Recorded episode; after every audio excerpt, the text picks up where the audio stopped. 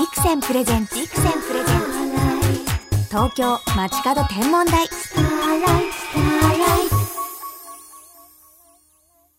篠原智恵がお送りしています。ビクセンプレゼンツ東京街角天文台。本日も素敵な空ゲストをお呼びしています。宇宙大好きというギザカワユスな空がある、ショコタンこと中川翔子さんです。どうもよろしくお願いいたします。トゥットゥルー中川翔子と申します。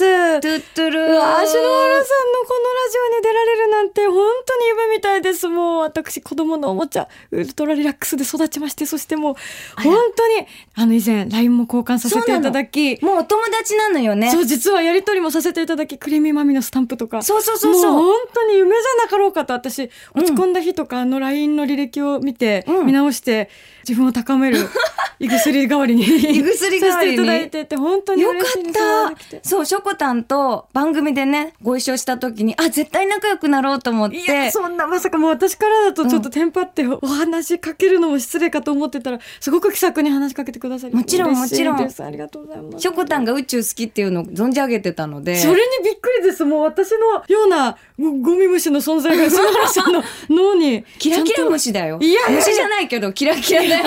本当にでもなんか会話になってなかったよね、最初。ギザンとギザンと嬉しいですみたいな、トゥッツルーみたいなのが来て、篠原がくるくるとか入れると、キャピポーみたいな、くるくるウルトラみたいな、もう擬音でしばらくのウルトラリラックス、クルクルミラクルをもう文字で書体でいただけたから、もうギャーと思いまして、高まっちゃって、申し訳ございませんでした。とんでもないです。私もぜひぜひお越しいただきたいと思って。その時も話に出たんだけれど、もうしょこたん宇宙大好きなんでしょ？そうですね。小学5年の夏休みの、うん。えー祖父にですね連れてってもらったお祭りの帰り道うん。に一番輝くかっこいい星があってええ「おじいちゃんあれは何だ?」と聞いたところ「翔子あれは木星だよ」その会話があって、うん。帰り道に本屋さんで図鑑を買ってもらって、うん。木星があのしましまボーダーが似合う巨大ボディが見開きでドドンと現れた瞬間もう射抜かれてしまいまして、えー。もう動悸がして頬がほてって大丈夫？呼吸が速くなりあれれ。これは何だと、うん。幼稚園の時の年長の時の初恋ヒロ君だと思ってたけど違った。最近気になる長谷川君でもなかった。違った。木星様と。もうそれからもう恋のような日々が始まり。じゃあ初恋は木星だったんだね。だったなと、なんかあの書き直した感じでしたね。なんかもう本当に木星のあのうん。フォルム、しましまであってあの目玉のような巨大な大赤飯と、ええ。そして調べると成分も水素、ヘリウム、アンモニア、メタンっておならのような感じでできている感じとか。意外にね。ねえで地球が横に十数個並ぶ大きさだったり、うんそのハマったぐらいの時期にシューメーカーレビー第9彗星っていうのが木星のボディにぶつかって、うんその彗星が木星に近づくたびに巨大な重力によってバラバラになっていくつもの彗星がボディにぶつかりええ。巨大な地球2個分もの穴が開き、ええ。そこからキノコ雲すらも発生し、うん。それでも平然と回る姿なんてかっこいいダメージ男子かと。そっち？強いなって。いろんな芽生えが木星で出てしまってもう毎日なんか木星って意外にこうずっとこうね大きいし、うん。こう悠然と回り続けているのかと思いきや毎年図鑑買うたびに、あの持ってる衛星の数が増えていってそうそう増えていって。プレイボーイやなと。その時16個ぐらいって書いてあったのが今66個ぐらいに増えてって、うんうん。いや浮気者やなみたいな感じ増えてから、じゃあそれが彼女みたいに、こう、ショコタンには。なんかいろんな子供作ってんのかななそっち。ワイルド、うん。ワイルド木星って。はい。でなんかインターネットが普及しだしてからは、うんもうネットで毎日のように木星ニュースが今日はしましまがこんな感じとか数年前一番大きいメインの島太いやつのええ。下半身の方が消えて白くなっちゃったっていう現象が起きて、うん。多分2年ぐらいそのままだったのかな。下半身お脱ぎになられたセクシーみたいな。なんか人間に例えてるよね、なんかつい擬人化してしまってなんかトレンチコートの似合う傷跡の古傷のある声は山寺宏一さんでしょうか、うん。もしくは大塚明夫さんでしょうか、うん。葉巻の似合うプレイボーイであり。あ、じゃあショコタンの中で木星は喋ってるんだ。寡黙ですね結構。へえ、でもたまにこう喋ると、なんかこう、タバコおの香り。ってるみたいなそういう感じで。あ ワイルド系なんだ黙っ。て地球を守ってくれてる地球の方に向かおうとしてるであろうあの彗星とかうん物体を多分ですけど、ええあのその巨大な重力で黙って受け止めてくれてで去年とか今年も結構木星に穴が開いたりとかうん。ちょいちょいしてるっていうことがびっくりしちゃってその度に大変なダメージを受けてるにもかかわらず黙ってくれてる。なんて男らしいんだろうって。男らしさの象徴が木星というか、あそういうイメージなんだ、こううんドキドキしちゃいます。今ちょうど冬の時期だと、はい。木星よく光ってる。輝い輝いてるよね。本当イケメンですねあの輝きもイケメンに見えるの？ロマンチックじゃなくて。んか男男ですね。男の輝きに見えるやっんだぱこうゼウス様っていうのもあるん。だと思うんですけど、なんか渋い古傷のある男性、うん。あこんな男性いいなっていう感じで憧れちゃいますね、でもえーじゃあ多分天皇星は女子なのかなっていう気が勝手にしてるんですけど。あーなんだだろう。い色とかこう。色も青緑で可愛らしく、なおかつなんか天皇星だけは自転軸がちょっと傾いてる。そう縦なんだよねでこそれつまり四つん這いになっていてパンチラをしているんじゃないかっていう 勝手な妄想ですけど。うすごいね妄想声力が。優さんとか勝手に考えちゃいますね。へえじゃあそうやって擬人化なんだなんか多分その擬人化の芽生えってセーラームーン世代だったのであーそっか。マーキュリーとか。マーキュリーマーズとか、うん。星の名前を英語で覚えたのがきっかけがセーラームーンだったのもあるんですけど、やっぱなんか人だって思っちゃうんですよ。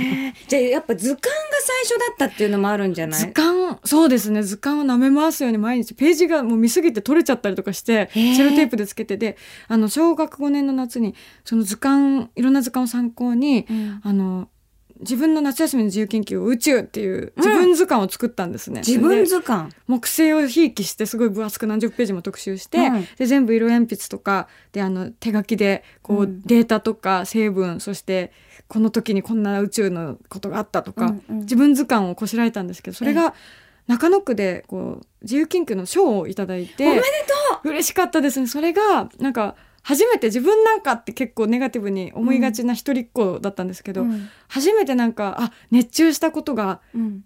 評価してもらえたりしちゃったっていうのが嬉しくってそっからもうなんか真剣に毎年中野区のあのプラネタリウム星の会にも参加したんですけどうん。結構平日おじいちゃんしかいなかったんですけど。結構ね大人がいるんでね。ね。若い子いなくて悲しかったりもするよね、はい。プラネタそんな中こうあのまあでも中野もですけどサンシャインのプラネタリウムとかも、うん。その時はまだおじさんがこう生で語ってくれてポインター動かしてっていう今うん。CG 番組が多いんですけど、えそういうことしてくれてああ直々にあんな生でポインター動かしてペラペラ喋れるあんな星に詳しい大人かっこいいなプラネタリウムで掃除する人になりたいなってその時え夢掃除なの？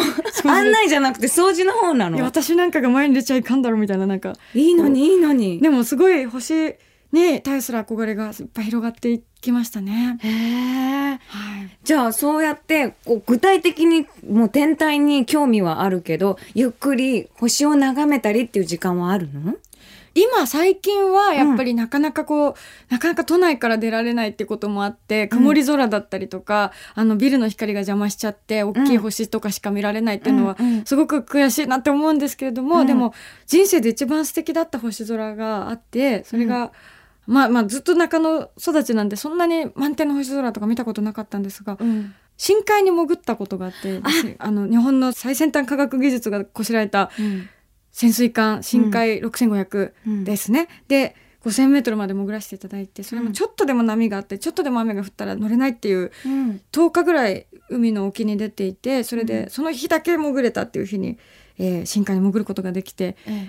で深海に5000まで潜った人ってまだそんなにいないらしくって、ええ。ですごい体験。で潜るともう光が届かないので小さい窓カメラでも映せないような小さい生き物たちがいるんですけど、ええ。それがマリンスノーたちが自分で光っててまるで宇宙だったんですね。小さい宇宙みたいな、うんうん。ね、深海も宇宙と同じぐらい謎がいっぱいということを聞いて、うん。すごくときめいてそれで無事戻ることができて、うん。でその海上に上がってから見上げた空が初めて天の川をバーッと見ることができてもうさっき見た深海の景色とそっくりだったのでつながってるようなつながってるってもうなんか胸がいっぱいになっちゃって言葉にできない感動がその時ありましたね。でもその時誰もが潜って出てこう天の川と海がつながってるってみんなが思ったかわからない多分ショコタンがそうやって海に入ってその中に宇宙を感じたからショコタンが心の中で天の川をつなげたんだと思う。なんて素敵なお言葉ありがとうございます。だけどだからそのショコタンがこれまで宇宙を大好きでいたこう物語がつながったからきっとそこに天の川輝いてくれたんじゃないかなって。嬉しいです本当ちょうど晴れてくれていて、うんその付近の日々全部曇っちゃってたから、うん。こんなに星が綺麗だったのかってその日初めてうん。見ることができて、うん。日本でもちゃんと空気が澄んだところだったら天の川ってあるんだなとか、うん。あの星たちがこんな風に一生懸命光を届けてくれていてでも数億年の歴史の中でこう140億年以上の宇宙の歴史の中で今地球が何度もいろんな氷河期とか乗り越えて人類が今いて、うん今氷河期でもないし、うん今ってこういろんなこと戦いとかいろんなことに悩まされず好きなことに集中できるってすっごいラッキーでだからちゃんと星も毎日見なきゃってその時も感じたのをすごく覚えてます。しょこたん宇宙に行きそうだね。行きたいですね。篠原さん、一緒に行きたいですね。一緒に行きたい。約束、約束ということで。ね、ガガ様も行かれる岩木さんも行かれるはい。つまり、近々キンキンでもう宇宙に行ける時代が来るということですよね。ねえ。だからやっぱり深海と宇宙ダブルで達成したいなっていうのはすごく夢で、やっぱりそれは叶えないと宇宙に行くまで死ねないっていう夢を宇宙は与えてくれるし、それに、あの、それがもし叶わないんだとしたら、木星、あの、2001年宇宙の旅みたいに木星のそばまで行って、うん。できれば衛星 EO でうん。ライブがしたいなとか思うんですけど、うん今の技術では叶いませんってバッサリ宇宙研究をしてる学生さんに言われちゃったんですけど、うんだったらコールドスリープして孫とかひ孫に託そうと、うんうんそれぐらいに夢というか、うんマジでやってやるぐらいの気持ちでそれまで死ねないですね。長生きしよう、一緒に。ね死なないっていう約束をしましょう 死。なないって約束をしましょうね。東京 FM から篠原智恵がお送りしています。ビクセンプレゼンツ東京街角天文台。中川翔子さんをお招きして星のお話伺っています。さあ、そして翔子たん。はい来週の水曜12月11日にニューシングル逆さま世界 Once Upon a Time 希望の歌がリリースとなるんですよね。そうなんです。ありがたいです。えっと、ね17枚目のシングルなんですが、念願の、えーゲームの主題歌で、逆さま世界は、えっと、本当に、えー私にとって生きる上で欠かせないのって、食べる、寝る、そして猫、宇宙、そしてゲームだったりしていて。結構あるね 本当にずっと人生、ネガティブだったりもしたんですけど、うん人生をロールプレイングゲーム、ゲームだと考えれば、すべての過去の辛かったことも今につながる、未来につながる経験値だし、無駄なことなくすべてが経験値だったと思うと、年齢も重ねるたびにレベルと思えばレベル28だったらこれからが面白くなってくるいい時期じゃないかって、すべてをなんか元気に考えられるようになる気がして、本当にゲームってどんな忙しくっても時間をこしらえて絶対やってたんですが、今回も子供たちがもしね、ゲームするたびにこの曲が、流れると思うと、うんぜひこれからいろんなくじけた時もこの曲とゲームを思い出してそして経験値に変えてほしいなっていう願いを込めて、えー歌いました。ああ、じゃあこの逆さま世界っていうのは、こう悲しみとかも全部ひっくり返して、ポジテ必要なィブにことで。そうですね。していこうよっていう意味があったり、うんあと物事ってこう、その時見えてるものだけじゃなくて、目に見えない大事なもの、心も愛も、いろんなことも全部目に見えないけど確かにあるし大事なもので、一個のことがこうかなと思ってたことが年を取っていくと、あ、こういう風にも思うのかって角度を変えてみることができると、より楽しくなっていくから、そういう意味でパズルのピースみたいに出来上がってみないと分かんない楽しいことがまだいっぱいあるなっていう風にワクワクを込めて歌いました。サビの部分に目に見えないものだはい。け信じてみるよってすごく印象的で、で、これって星の王子様の本の中でも、あーこう大切なものは目に見えないんだよっていうメッセージともリンクすると思って。ああ、素敵です。ああ、そうか、そこもつながるのか。うん今は発見しました。それすごい、さすがですよいや、聞いててそう思ったよ嬉。でも、その、多分ちびっこだとしたら、うん目に見えないものだけってどういうことだろうって、うんなんかわかんないけど、なんとなく、あの、ゲームの歌だと思って聞くかもしれないんですけど、大人になった時に、あ、目に見えないもの、これもそうか、これもそうかって、うん。心だったり、愛だったり、何なのか、自分なりの目に見えないけど大切なものをきっと見つけていくのかなと思うとワクワクするなと思って、うん。今の自分だけじゃなくて過去の自分にもプレゼントしたいしいつかの出会う子孫たちにもうん。伝えたい曲を作ろうと思って、うん。えー歌いました。あと聞いてて、あの、私、ショコタンの歌で好きなのは、歌が歌えて嬉しいっていうのが声に集まってるでしょそう。そうなんです。本当に歌えて嬉しいなと生きた証が、うん。たそれこそ歌って目に見えないけど確かにあるし、ずっと心にあるものだし一回身につくと、うん。コンサートとか歌うたびになんか人生が重なってよりレベルアップしていく感じって、うん。姿も変わっていく感じがまたゲームで言うと呪文みたいな感じで、うん。本当にずっとずっと以前松本隆さんにもええ。歌ってずっと30年経ってもずっと宝物だから大切に歌い重ねてねってお言葉いただいた時に本当にそうだなと歌える生きた証を刻めるこれが本当に嬉しいなっていうのが何よりあります。だから声にその歌えて嬉しいあ歌って楽しい私はもうこれが生きてる喜びなんだっていうのが声に入ってるからこうしょこたんが信じるとかこう希望とかこう大丈夫とか人を励ます言葉を言うとすごい説得力があるの。いや嬉しいです。だからきっとこの歌詞ですとか曲を書かれた人もしょこたんにそのこう前向きなメッセージを託して作ってるんだろうなっていうふうに私は聞いてました。あああのすごく10代の思春期の時のネガティブな感じが、もうどうしても自分でも抑えきれなくてずっうとなんか抱えながらどうしようどうしようってその時間も長かったしって思ってたんですけど、でもそんな時も大人の人に「いや大丈夫だよ卒業さえしちゃえば学校なんて」みたいなこと言われても「あなたは行かなくていいけど私は明日も行かなきゃいけないんですよ」みたいな、うん。こうつい反発して何でも考えちゃってたのが、うんアニメソングだったり歌の中の生じゃなかなか言えないような励ます言葉がすごい確かにって刺さってうんま、っすぐ歌だけは刺さってきてくれたっていうのが、今大人になってもしこれからいろんな人生との戦いが待ってる子どもたちに何かうん言えることとか伝えられることってなかなかないけど歌だったらうんできるかなっていうのがありますね。声がキラキラしてました。嬉しいです。ありがとうございます。さあ、しょこたんとお話ししてきましたが、空があるトーク、まだまだ時間が足りないということで、来週も、この東京街角天文台にお越しいただけますか？うわ来週も来ちゃいます。来ちゃってよろしいでしょうか？ありがとうございます。お願いします。本日のゲスト、中川翔子さんでした。ありがとうございました。た。手のひらを筒の形に丸めて夜空に向けると見えなかった星が見えるどうしてかな？街明かりに霞んで見えなくなっている星は明かりを遮ることによって姿を現すのだ。筒から見る星はいつもよりくっきりとしている。そういえば古代日本では筒が星そのものだったそうだ。金星は幽筒と呼ばれオリオンの三つ星は筒の王という三人の神様として祀られた。1000年以上も昔のご先祖様は天のドームに開いた筒のような穴が星だと思っていたのだ。そして筒は未知の世界と自分をつなぐものだった。手のひらを丸めて夜空に向ける。望遠鏡が欲しいなと思う。望遠鏡も筒の形をしている。天体望遠鏡のビクセン。ビクセンプレゼンツ東京街角天文台、まもなくお別れです。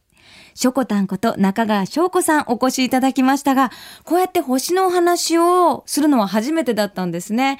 あのメールって、もう宇宙大好き、ギザギザ、ウルトラとか そういう擬音でずっと会話してたので、どういう風に好きなのかっていう物語を初めて聞いたんですけれども、本当にもう身振り手振りで宇宙を愛してるんだ、私たちはもう宇宙にパワーをもらってるんだ。ただ好きというよりは感謝してるっていう印象でしたね。しょこたんはまた来週もお越しいただきます。どうぞお楽しみに。では、篠原からこの時期の星空インフォメーションお届けしましょう。午後6時頃、すっかり暗くなった南西の空低くに、宵の明星、金星がピカピカと輝いています。最近、金星がいつもより明るく感じるなぁと思った方、実はそうなんです。金星は今、最も明るく輝いて見えるんです。現在の明るさはマイナス4.7等級。都会の空でもしっかりとその姿をキャッチできる文句なしの一番星です。金星は月のように満ち欠けをする星。今、天体望遠鏡を向けると、三日月のような形に見えるんです。そしてそのすぐ上には細い三日月が、まるで金星の輝きに微笑みを向けているかのようです。この金星ね、一瞬見ると、あれ ?UFO かな？っていうぐらい、ものすごく光ってるんですよ。でもそんなに光ってるのに、実は望遠鏡で覗くと、三日月になってるっていうのが素敵ですよね。私、肉眼でよく金星は観測するんですけど、天体望遠鏡ではね、まだ見たことないのでね、ちょっとこれはね、楽しみに撮っておきたいなって思います。金星は英語でヴィーナスというぐらいですからね、ぜひその美しい輝きを皆さんにも見つめてほしいなと思います。それでは素敵な星空ライフをお過ごしください。東京 FM ビクセンプレゼンツ東京街角天文台。ここまでのお相手は篠原智恵でした。また来週のこの時間。星とともにお会いしましょう。